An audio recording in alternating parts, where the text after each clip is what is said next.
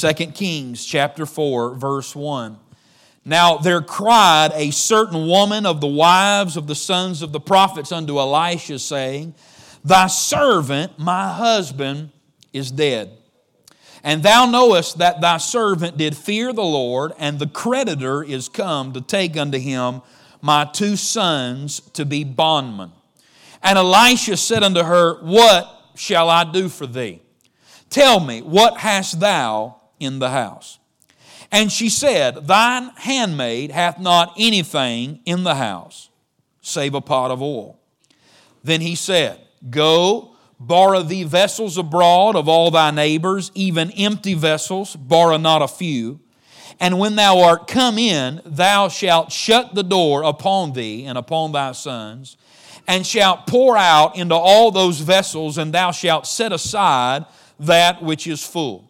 So he went from him, so she went from him, and shut the door upon her and upon her sons, who brought the vessels to her, and she poured out. And it came to pass, when the vessels were full, that she said unto her son, Bring me yet a vessel. And he said unto her, There is not a vessel more. And the oil stayed.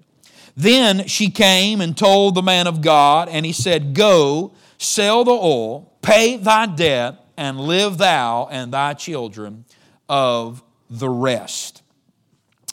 I want to preach on this thought just for a few moments, and I will direct some comments to mothers in here today, but really it's for all of us and all, especially parents in here, and those that have an influence on another generation, which really that touches everybody as well, grandparents and everybody.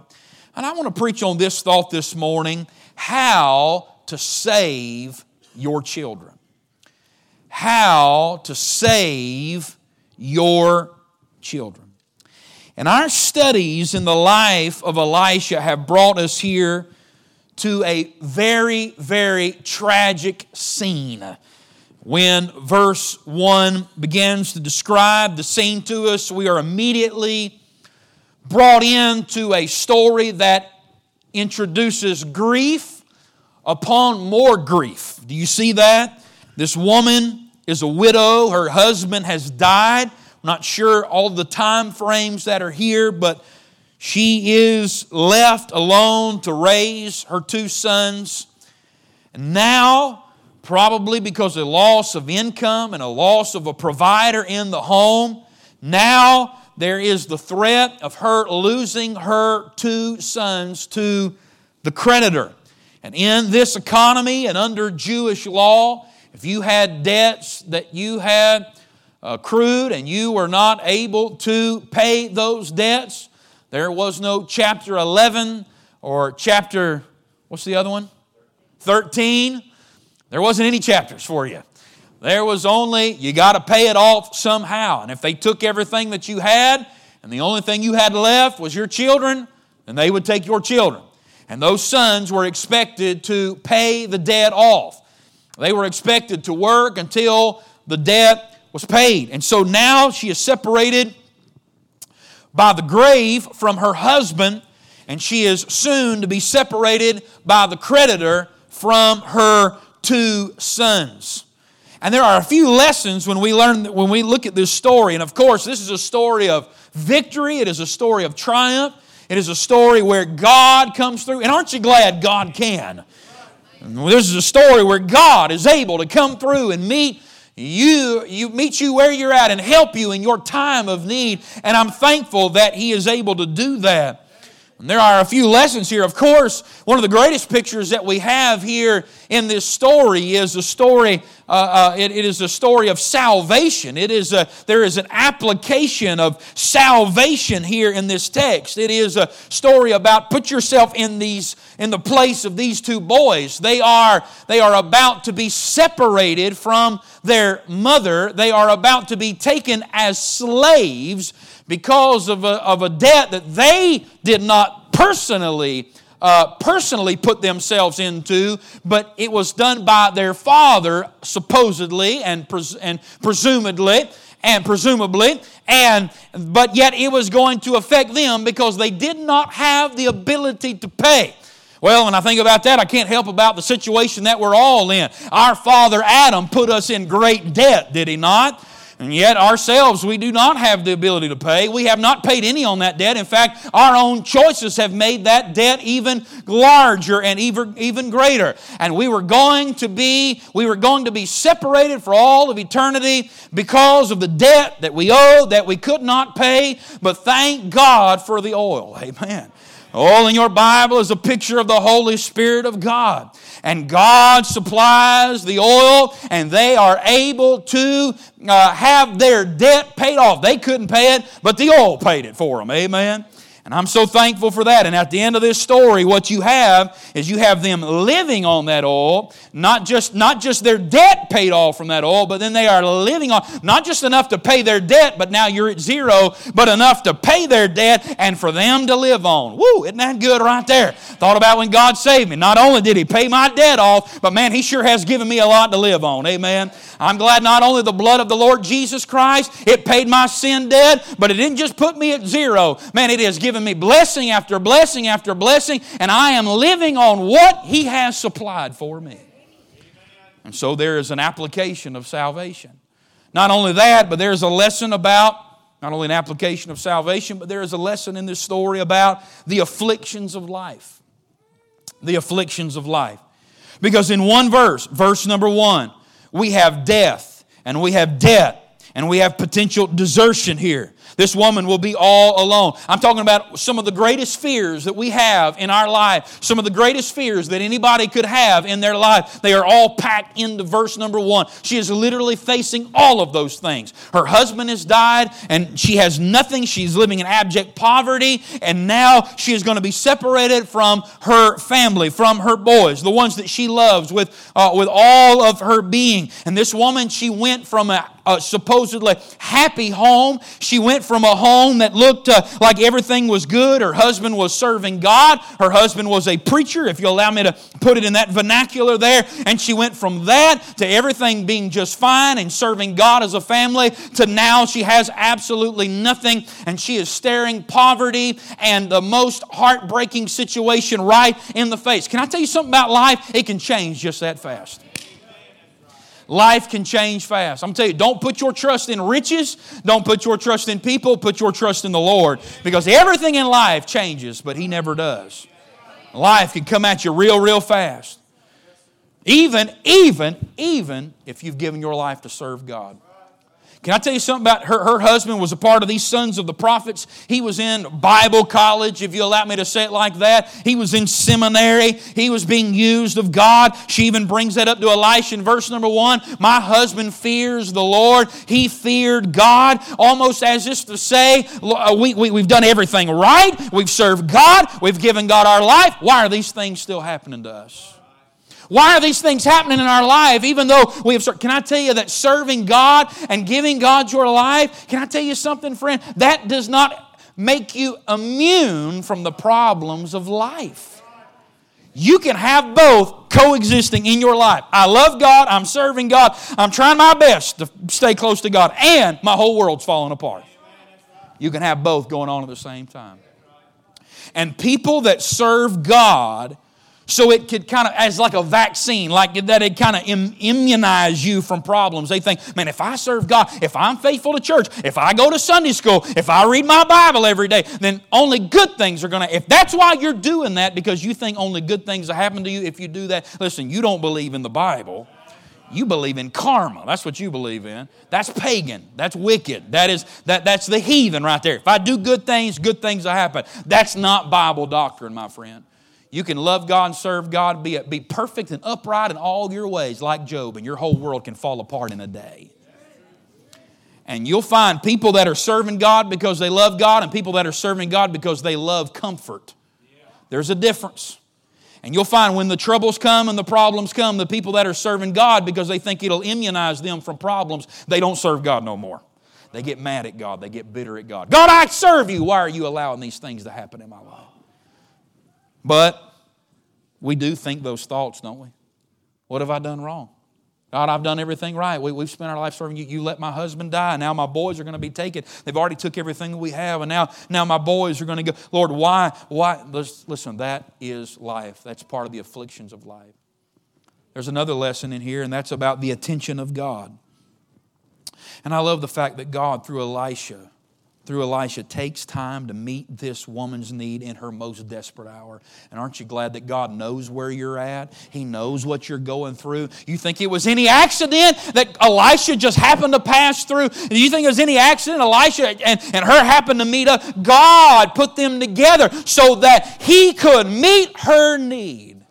Here's what's amazing to me in the chapter previous, chapter 3, where's Elisha? He's tagging along with the armies of Israel and, and, and Judah and, and, and, uh, and the other one, whatever it is, it's, it's escaped my mind. There's three big armies, three national leaders, three nations, and Elisha is helping, helping them defeat and helping them sustain their armies in the wilderness. You mean remember that? And we have no problem believing that God is concerned and that God cares about the national national affairs and global affairs and, and big armies and big nations and important kings. We have no problem with that. But isn't it amazing? The very next chapter, after God is solving uh, through Elisha national emergencies, now he's not dealing with a nation, he's just dealing with one little family.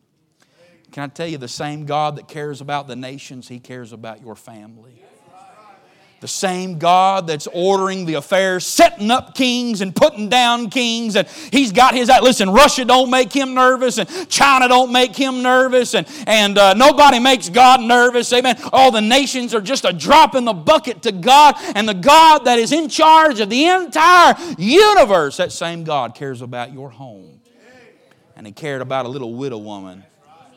Isn't that a blessing right there? Whoo, man, that's enough to shout on right there. God's eye is on the sparrow. And if his eye is on the sparrow, then I know, oh, I know that he watches me. Isn't that good? Makes me want to sing because I'm happy. And then let me give this really where I want to preach just for eight minutes plus another 15. There's a lesson in here not only on the attention of God and the afflictions of life, and of course an application of salvation, but there is a, there's a lesson here about the affection of a mother. Because really, on the very on the surface, the very essence of this passage, what is it? It's a mama. It's a mother who would stop at nothing to save her children. Who would stop at nothing she was willing to do the embarrassing. She was willing to do the absurd. do you see what Elisha told her to do? You got a little bit of oil? Okay, great. Go get a bunch of empty pots. Okay, now if, if you think that she thought immediately right there, okay, well, I guess we're going to fill all these pots up with, with oil that never runs out. If you think that's what she was thinking, well, God bless your heart. All she knew is that's what the man of God said. That's what God told me to do. But she was willing to do what whatever it took.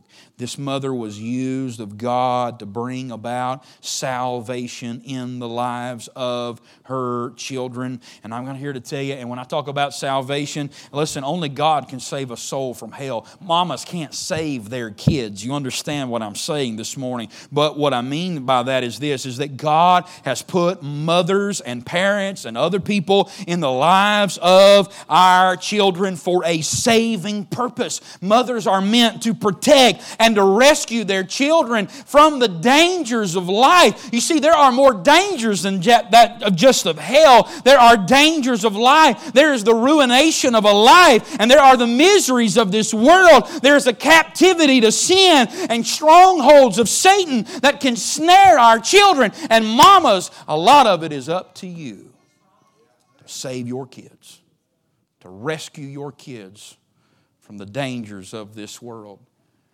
And isn't it true that we live in a world where a lot of moms are just too busy, aren't they?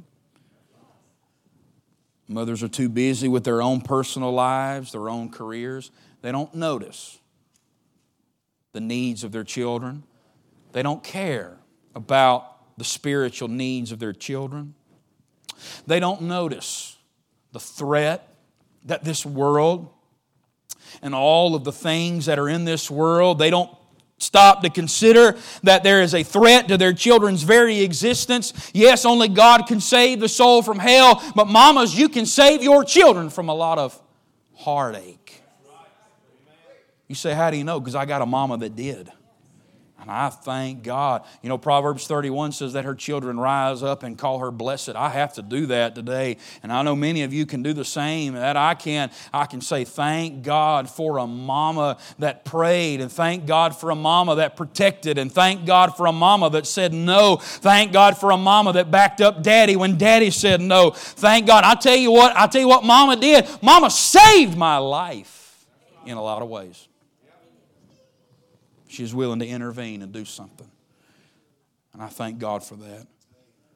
Every mama in here can purpose in their own heart to be a mom that does what she can to save her children. And at the end of this passage, these boys are they're on their way to freedom from the claim of the creditor. And why is it? It's because this mama intervened. She loved her children enough to stand up and say, Not my kids. I'm not going to let the creditor get my kids. I thought about these are very simple, obvious things. I'll give you a couple and I'm done. I thought about some things that this mama did to save her children. Number one, I want you to notice her supplication. Her supplication. You know what supplication is, right? It's prayer. It's a prayer that has a petition with it. You notice how this text began? Look at verse number one. Now there, what's that next word? Cried. Now there, say it with me. Now there what? Cried. Now there cried a certain woman of the wives of the sons of the prophets unto Elisha. She cried. It begins with a mother's cry. It begins with a mama crying. That word cry, it means to shriek. That's literally what it means. It means to cry out. It's not some quiet thing, it's not some private thing, but it is a proclamation of her grief, a proclamation of her need, a proclamation of what she needs done in her life. And she cried out. But listen, crying alone, that's not supplication. Supplication is a prayer of petition, but listen, get this part to God. It's supplication. What makes it, what turns it from crying into prayer is where you take that crying. Notice that she said she cried, that it says she cried unto Elisha. Of course, anybody would be crying in her position. Why wouldn't you be crying in her position when all these bad things have happened in your life and it looks like things are just going to get worse? Of course, you would cry. Of course, you would shriek. Of course, you would cry out in despair and agony. But the question question is this it's not are you brokenhearted, but it's where are you taking that broken heart to? That's what turns it into prayer. It's not just agony, but it's taking that agony to God, to the throne room, taking your request, letting your request be made known unto God. And she took her cry to Elisha. Elisha was the embodiment, the earthly representation of the Word of God and of even of God Himself. And when she took that to Elisha, she was taking that to God, saying, I need God to intervene in my situation. And I know it's simple preaching this morning, but mamas, you got to pray for your kids if you don't cry out on their behalf, if you don't intercede for them, if you do not intervene for them, listen, probably more than likely nobody else is. If you're not praying for your kids, nobody else is praying for your kids. And I want you to see what a difference it made when she took her cry. If she'd have cried to the neighbors, nothing would have happened. If she'd have cried out in the marketplace, nothing would have happened. If she'd have got alone in her bedroom and just cried to herself, nothing would have happened. But when she turned that cry to supplication, when she turned turned it into prayer and took it to God, things picked up. There's power in prayer. Y'all believe that? There's power in taking things to God. Do you got some wayward children? Are you worried about them? Are you just concerned for them? Do you want them to turn out right? Take your prayers to God. Take them to God. I know that's simple preaching, but why don't we do it? Supplication. Take them to God. Take it to God. Cry out to God on behalf of your children. She took her children and her children's need to God. She recognized the danger and she took the problem to the only one that could help.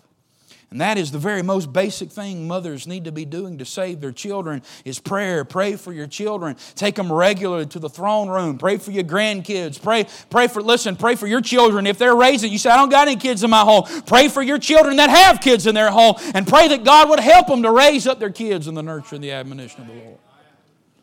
Spurgeon said this. He said, I cannot tell how much I owe to the prayers of my good mother.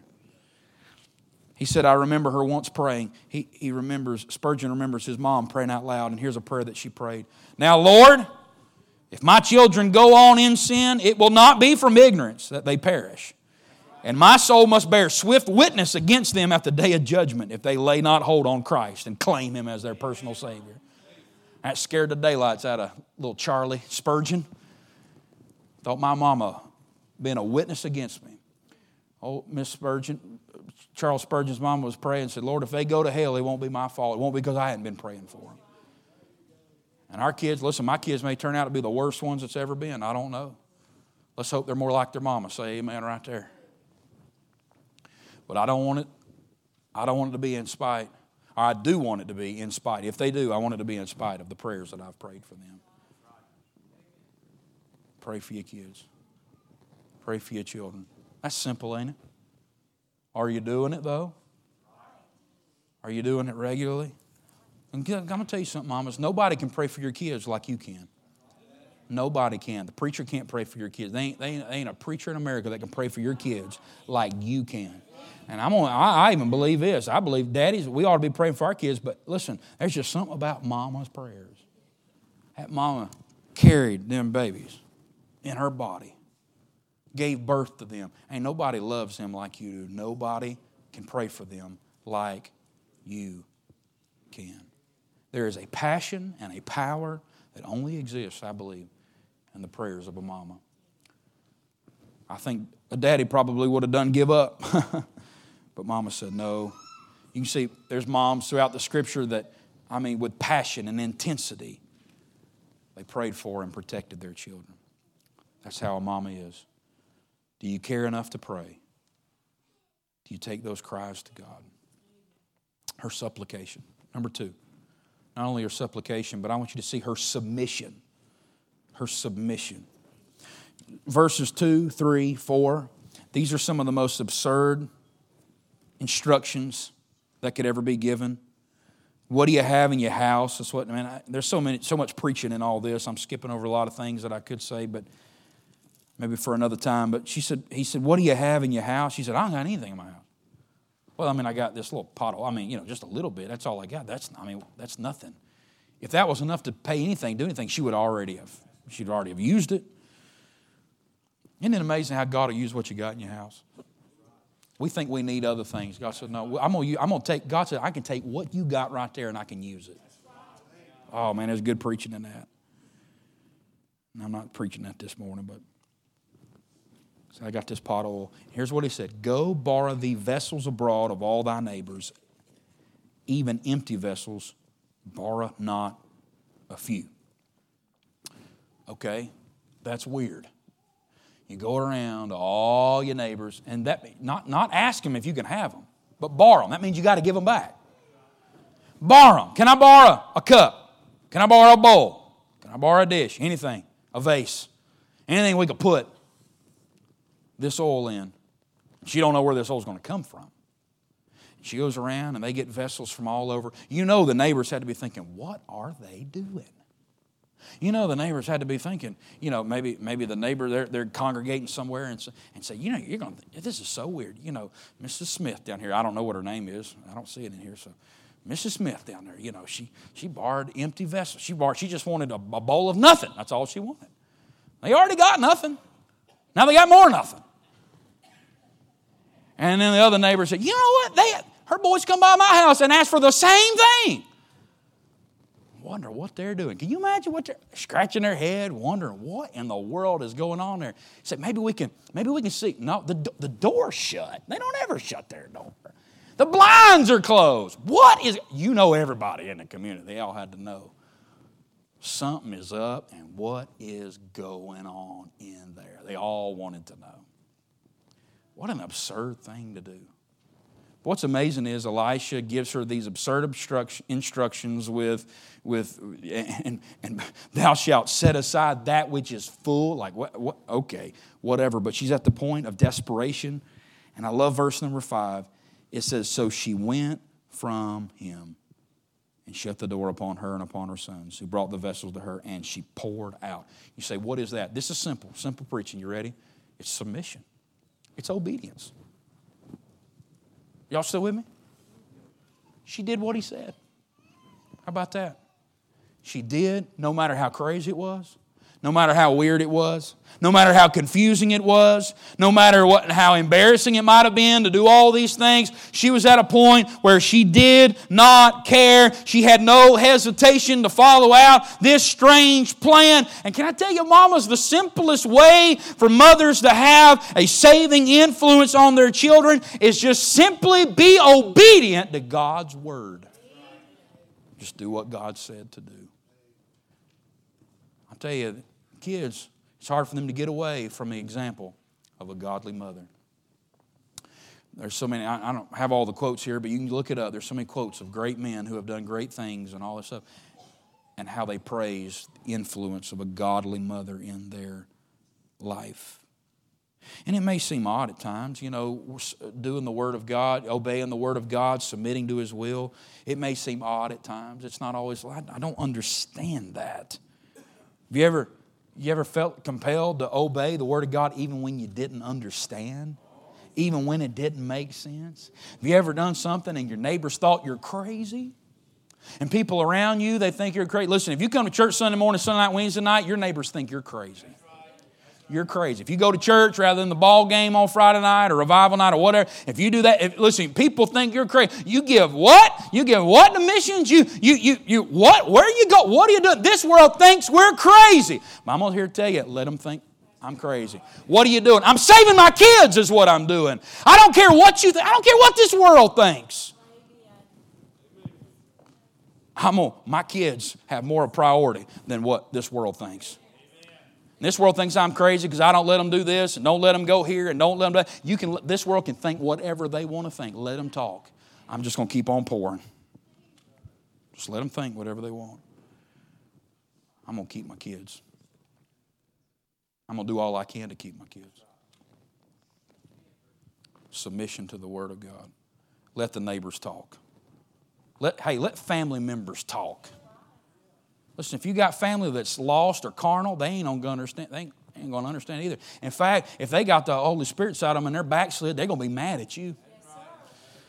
Anybody that's ever been saved and they've compromised, they get mad at the people that won't compromise. It's always that way. Let them be mad. I remember one time this lady approached my dad. That was a bad idea. My dad's a scary guy approached my dad in the parking lot. This lady at church, she just, well, I don't know if I should say it, but anyway, this lady at church. And she let her boy just run around do whatever he wanted to do. Of course, my dad wouldn't, wouldn't let me. Thank God for it. Thank God for it. I'm not mad. I don't have to go see a therapist every Thursday. I'm not popping pills over it either. They made me brush my teeth too, you know, and I still do that every day. Sometimes, two times, three times a day. And I thank God parents did. Uh, this woman approached my dad in the parking lot one time and just almost just fussed him because not, had nothing to do. He didn't say nothing about her boy. He didn't tell her how to raise her kids. But it was just he wouldn't let me do some things that she was letting her boy do. And she come in the parking lot and just gave him the what for. I don't remember what Dad said. I don't remember what he did, but because I, I think I walked off. I didn't want to see what he did. I just thought, oh, this ain't going to end well, and so I just kind of walked off. But it was in that, that moment in my mind, I remember thinking, you know what? My parents are raising me different. They're raising me. They, my, I remember thinking in my mind right there, my dad don't care what other what mouthy deacon's wives say. She don't care. We don't have any of those around here. I'm just saying she was one. My, my, my, my, my parents don't care about that. They care more about doing things according to this Bible right here. I just want to stand and say, thank God for it. You say, what, were, what was he doing? Why did he make that stand? Why did, I'll tell you what he was doing. He was saving my life from a lot of heartache. and a lot of trouble. And I thank God for it. Submission to the Word of God. Oh, and I tell you, that word submission, isn't that a cuss word these days? Isn't it though? Especially for women. Oh, don't tell me, don't tell me to submit. I don't need no man telling me what to do. Isn't that how they say? Gonna let anybody tell me what to do. Submission. That's bondage. Don't put me in bondage. Can I tell you something? Let me tell you something about this woman. She's already in bondage. Can, let me tell you something about her boys. They're about to be, look at, at the end of verse number one. What are they going to be? They're going to be what? Bond men. you know what that is? Men that are bound.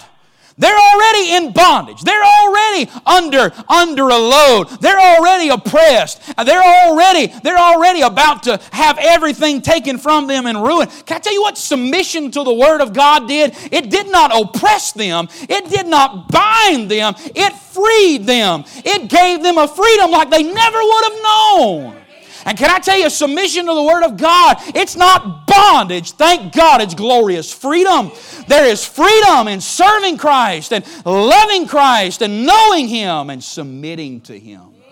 In fact, I would dare say that's the only real freedom in this world is when you come under the authority of the Lord Jesus Christ and His Word. You'll never know freedom like you will when you let God's Word guide you. Amen. And in this society full of anti authoritarian, children uh, rebel against their parents, and wives rebelling against their husbands, and husbands rebelling against the Word of God, and people rebelling against their pastors, and, and everybody rebelling against the police and everything. That's the way we live in the society that we live in. Man, God, give us some people that will just say, I will submit myself to this book. That's where you'll find freedom. That's where she found freedom. That's where her boys found freedom, was in submission. Do what God says. Her supplication, her submission, and I'll give you one last one and I'm done. Her sincerity. Now, when we use the word sincerity, use the word sincere. A lot of times we, we think of it at one kind of just part of the definition, which we think, you know, somebody has good intentions. Well, they were sincere you know, they had good intentions. But the word, it's, it's a little, it's a, it's a little deeper than that, a little, a little bigger than that. It has the idea of being free from hypocrisy. No hypocrisy, sincerity, purity. Something that has no hypocrisy is sincere. And I want you to notice in verse number five, and I'm done. The Bible says, So she went from him Look what it says. And shut the door upon her and upon her sons who brought the vessels to her. And she poured out. She began to obey what God told her to do. But listen, she did it behind closed doors. She's a mom that didn't just cry in public and put on a display in public. But she was a mama that when the doors were closed and the blinds were pulled, she was obeying what God had told her to do. And can I tell you, what made the biggest impact on her boys? I'm telling you what it was. It's what was done when the door was shut. It's what was done behind closed doors. And, Mama, you can come to church and you can cry and you can shout, and you can sing in the choir. But I want to tell you what's going to make the biggest impact on your kids. It's who you are when the doors are shut. It's who you are when nobody's looking. Can you do what God said when the doors are shut. That is where the biggest impact is made. Her supplication, her submission, her sincerity. She was real when the door was shut. Because anybody can do what they're supposed to do in public. She, it's when she was away from the preacher and the door was shut. What was she doing? She was doing what he said, wasn't she?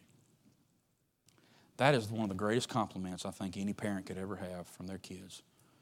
It's not, oh, my, my dad, you know, was the best dad, or my mom's the best mom, or my, a lot of money, or they took me here and did that for me, or let me get this and let me do that. The best compliments we can get from our children is, you know what? They were the same. They were the same. Behind closed doors. By the way, your kids know. And if you got kids from the age of uh, six, five, between five and eight years old, their Sunday school teachers know. Because they have prayer request time. And all them teachers are doing is just getting blackmail material.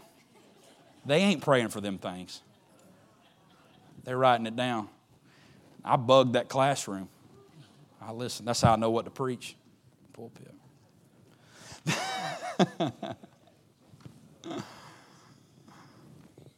they, but they know, don't they?